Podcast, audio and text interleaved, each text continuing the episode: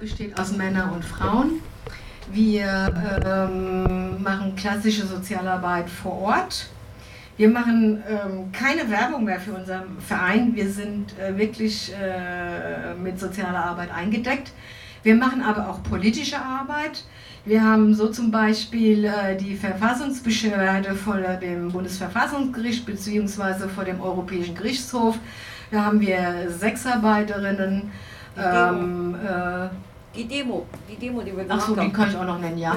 haben wir, wir haben Sexarbeiterinnen organisiert, äh, zusammengebracht, äh, Betreiber, Freier haben wir zusammengebracht und die haben dann zusammen beschlossen, äh, diese Verfassungsbeschwerde einzureichen äh, vor dem Europäischen Gerichtshof. Ähm, sind es jetzt fünf Personen und ähm, diese fünf Personen repräsentieren, repräsentieren Sexarbeiterinnen, Betreib Betreiberinnen, ähm, äh, was war das noch, Betreiberinnen, äh, Tantra-Massage und ähm, ähm, was war das noch? Äh, Transsexuelle, glaube ich, sind auch noch dabei. Ähm, die klagen jetzt vor dem Europäischen Gerichtshof.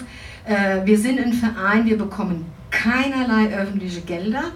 Wir haben das erfahren aus der Zeitung, da stand es damals drin, als wir gegründet worden sind. Wir bekommen vom Staat und von der Stadt, vom Land keinerlei Geld weil wir ähm, nicht mit der Polizei institutionell zusammenarbeiten, so wie es äh, die ähm, sehr viele Organisationen in Deutschland, die in Zusammenarbeit, äh, die also sozusagen den ähm, Sexarbeiterinnen Hilfe anbieten, tun. Es gibt eine flächendeckende Kooperation zwischen ähm, Beratungsstellen, meistlich kirchlichen Beratungsstellen und der Polizei um Informationen auszutauschen. Die Beratungsstellen äh, äh, bieten sich auch an gegenüber der Polizei und sagen, ah, die Frauen haben Vertrauen zu uns, die kommen zu uns, äh, wir können euch Informationen geben. Ähm, ja, von denen ihr profitiert könnt und die Polizei erwartet es auch. Das kann man durchlesen, also das kann man lesen in dem Buch äh, Menschenhandel, das ist aus der Schriftenreihe der Strafrechtsverteidiger von Philipp Thier, der hat ein Buch rausgebracht, da sind verschiedene Aufsätze drin, da ist unter anderem auch dieser Aufsatz drin. Finanziert äh, von, äh, wird unsere Organisation, also dass wir hier sitzen können, haben wir überwiegend den Sexarbeiterinnen zu verdanken, die bei uns sozusagen äh, Fördermitglieder werden, beziehungsweise die ähm, einen Obolus geben bei Beratungen. Äh, jetzt nach dem neuen Prostituierten-Schutzgesetz äh, können die Frauen bei uns eine Anschrift erhalten. Das heißt, sie kommen zu uns. Wir geben ihnen eine anschriftsfähige Adresse, die sie sozusagen den Behörden vorlegen können. Damit können sie weiterhin anonym bleiben. Äh, wir hatten jetzt schon neulich Besuch gehabt von der Polizei. Ich war nicht da, sonst hätte ich die im Bogen rausgeschmissen. Ähm, bedauerlicherweise war ich nicht da. Äh, aber egal. Ähm, die haben unterschwellig ging es um eine Frau, die äh, arbeitet, die hatte von, die war bei uns gewesen. Die Frauen kommen zu uns, ähm, keine dritten oder vierten, sondern die Frauen persönlich, äh, bitten darum, dass wir ihnen so eine Bescheinigung geben. Wir geben die ihnen. Äh, ja, mittlerweile kommen die gar nicht mehr vorbei, sondern schreiben die sich selber aus und geben die ab. Das ist jetzt auch schon so, egal wo die sind, in welchem Bundesland. Ähm, naja, dieser Polizist hat halt gesagt, die Frau war war 19 oder so, da bestand der Verdacht auf äh, Menschenhandel. Also alle Frauen zwischen 18 und 21 und 21, ähm, das sind Frauen, da muss keine Gewalt vorliegen, da muss kein Zwang vorliegen. Da reicht es aus, dass man ihnen sozusagen geholfen hat, in der Prostitution zu arbeiten. Äh, die sind äh, gesondert geschützt, das ist noch Teil aus ähm, aus äh, dem alten äh, Förderung der Prostitutionsparagraphen, wo man, wenn man einen Tannenbaum aufgestellt hat, da wurde man schon ähm, angezeigt und äh, verfolgt. Also das sind so Teile von dem sind rübergerutscht in den Menschenhandel und haben diesen besonderen Schutz gegenüber diesen Frauen gemacht. Und jetzt bestand bei dieser Frau Verdacht auf ähm, Menschenhandel. Und weil diese Frau bei uns war und hat sich diese Anschrift äh, geholt und wir sie ihr auch gegeben, ähm, hatte der so unterschwellig, das machen die ja gerne, die Polizisten, die drohen da immer so unterschwellig, äh, ob das nicht ein Problem für uns sei. Ne? Und ähm, also äh, das, äh, das muss man einfach zurückweisen, einfach dummes Zeug. Ja. Wenn die Frauen zu uns kommen, dann kriegen die selbstverständlich äh, diese Möglichkeit, um gegenüber ihren Familien äh, sich also die, zu schützen ihrer Familien, dass sie nicht wissen, dass sie arbeiten. Ne? So, das ist unsere Arbeit, die wir machen. Ne? Also, dass wir hier sitzen können, ist eigentlich auch diesen Sexarbeiterinnen zu verdanken, äh, dass die den Verein mitfinanzieren. Ansonsten ähm, haben wir äh, Finanzierungen quer durch alle Gesellschaftsschichten, die finanzieren uns. Und ähm, ja, wir kriegen auch noch Gelder über ähm, äh, Strafgelder. Also das heißt, wir haben äh, Frauen, die ähm, äh, die haben vielleicht einen Freier verprügelt oder haben so irgendwelche Dummheiten begangen und die müssen dann Strafgelder bezahlen. Und dann sagen die Anwälte hier, ich möchte es an Donja Kahn bezahlen. Ne? Darüber ähm, leben wir auch. Oder aber sie können bei uns auch Arbeitsstunden ableisten. Ne? Wenn sie kein Geld haben, kommen sie zu uns. Oh, so haben wir zum Beispiel die, unsere, unsere Büroräume renoviert. Ja? Das sind also Sachen, wir haben natürlich auch viel Solidarität über äh, Anwälte, die äh, uns ähm, juristisch beraten und nicht unbedingt die Summe nehmen, die sie dann haben möchten. Wir können äh, verhandeln mit Zeitungen. das ist so, wir haben ein ziemlich großes Umfeld an Solidarität. Die, die meisten, die uns solidarisch sind, die, die wollen natürlich nicht unbedingt, dass das nach außen getragen wird, weil sie dann negative Konsequenzen für sich ähm, ähm, befürchten. befürchten. Ja, so. Das ist so viel zu unserer Arbeit, ja.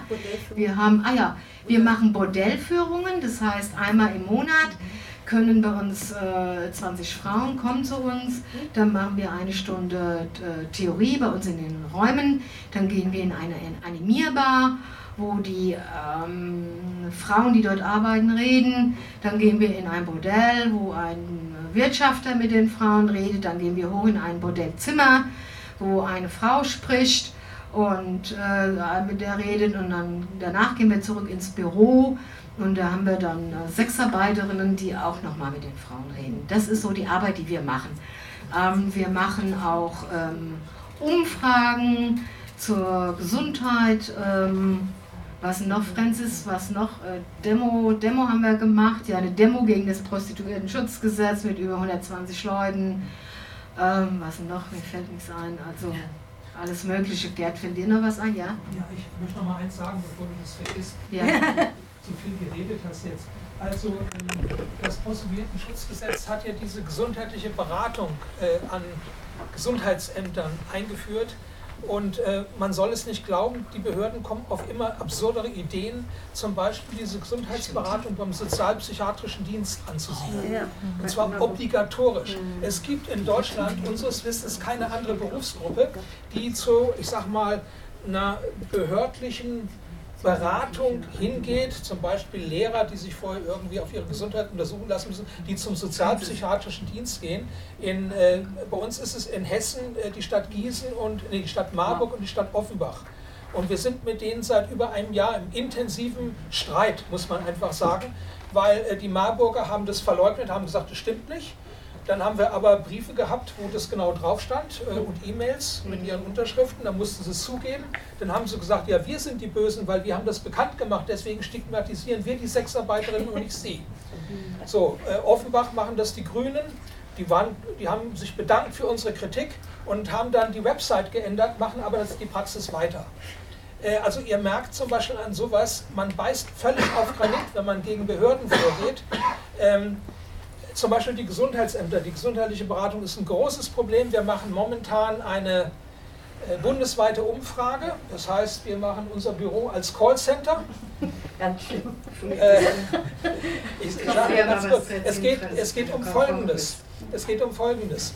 Ähm, 2001 wurde ja die Zwangsuntersuchung äh, Bockschein von äh, Sexarbeiterinnen beseitigt, glücklicherweise. Und es kam das Infektionsschutzgesetz 2002. Das führte zur Einführung einer ähm, kostenfreien, anonymen Gesundheitsberatung, die SDI-Beratung. Das haben natürlich nicht alle Gesundheitsämter in der Republik gemacht. Wir haben ungefähr 360 Gesundheitsämter in Deutschland. Äh, ein Großteil hat diese STI-Beratung, aber längst nicht alle. Und wir haben die äh, Forderung gestellt von Donja Carmen, dass äh, diese Gesundheitsberatung in allen Großstädten über 100.000 Einwohner obligatorisch sein müsste. Das wäre das Minimum. Das ist eine Kannvorschrift. Eine Kannvorschrift im Infektionsschutzgesetz. Wir haben gesagt, macht eine Mussvorschrift draus. Dann tut ihr was für die Gesundheit der Frauen. Ist natürlich nicht gemacht worden. Äh, jetzt kommt das Prostituierten-Schutzgesetz und man führt parallel zu dieser freiwilligen äh, und anonymen Beratung noch eine Beratung ein, wo die Frauen sofort den Ausweis auf den Tisch legen müssen, äh, wo sie also bezahlen müssen dafür, wo sie registriert werden im Anschluss und was sie machen müssen, um überhaupt arbeiten zu können. Diese beiden Beratungstypen, also einmal zwangsweise, obligatorisch per Gesetz und einmal freiwillig, beißt sich, das widerspricht sich. Und jetzt haben wir einfach Folgendes gemacht. Äh, also wir waren äh, mit vier Kolleginnen, äh, Sexarbeiterinnen und zwei Aktivistinnen, zwei Sexarbeiterinnen, haben angerufen bei den Ämtern, haben gesagt, guten Tag, ich möchte gerne eine gesundheitliche Beratung, ich bin Sexarbeiterin. Vielleicht kann die Franzis das mal schön erzählen, was sie Ich wollte den einen Gedanken noch zu Ende. Ich kann Ihnen nachher noch mal was dazu sagen. Ja, Franzis also, hat ja auch mitgemacht da. Und äh, die Möglichkeit ist ja dann, dass Gesundheitsämter, die beides haben, also eine freiwillige Beratung und die obligatorische nach Paragraph 10, oder nach Infektionsschutzgesetz Paragraph 19, dass sie sagen, wir haben beides. Was möchten Sie? Das macht gar kein Amt mehr. Die meisten Gesundheitsämter sagen sofort Paragraph 10, obwohl sie noch immer eine freiwillige anonyme Beratung haben. Und das ist ganz schlimm. Das passiert sogar in den Großstädten wie, wie Frankfurt, die immer noch eine äh, freiwillige, ähm, kostenfreie anonyme Beratung haben und auch noch aussuchende äh, Sozialarbeit in den Bordellen machen. Vielleicht kann ich noch ergänzen. Und das führt, das führt dazu, letzter Satz, dass diese Angebote durch die Existenz, die pure Existenz des Prostituierten-Schutzgesetzes abgebaut werden, bundesweit. Das werden wir auch publizieren, das Ergebnis, wie die Gesundheitsämter auf diese simple Frage reagieren und ähm, ja, welche Folgen das hat, das wird auch demnächst auf einer Veranstaltung in Köln diskutiert werden, wo es genau um die Folgen der Gesundheitsberatung geht. Vielleicht kann ich noch kurz ergänzen, da wo ich durchgekommen bin und man mir sofort, also für die anonyme kostenfreie, also nach Paragraph 19 durchgestellt hatte, also ich will jetzt die Stadt jetzt nicht nennen, da hat die Sozialarbeiterin, die dort das Gespräch angenommen hat, mich sofort wieder an P10 verwiesen. Ja, also man kommt als Sexarbeiterin überhaupt nicht mehr dran, wenn man sagt, ich habe ein Problem. Ich möchte gerne eine gesundheitliche Beratung haben oder vielleicht auch eine soziale Beratung, die findet ja auch statt in diesem Kontext halt, die kriegt man überhaupt nicht.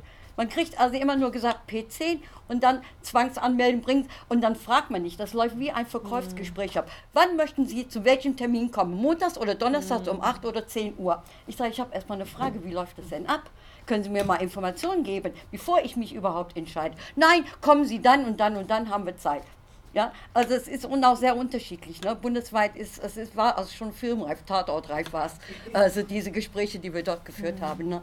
Aber dass man sieht, diese Freiwillige, also wenn man wirklich ein Problem hat, es geht überhaupt nicht um Gesundheit mehr, sondern es geht einfach darum, die Frauen zu erfassen, damit die eine Bescheinigung kriegen, ob das eine 10 Minuten bis zu 60 Minuten war, es unterschiedlich, 10 Minuten bis 60 Minuten.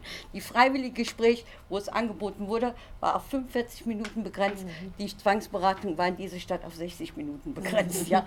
Also man sieht schon, wo, wo der Hase herläuft. Ne? Und man hat Vertrauen, kann man auf diese Art und Weise überhaupt nicht aufbauen.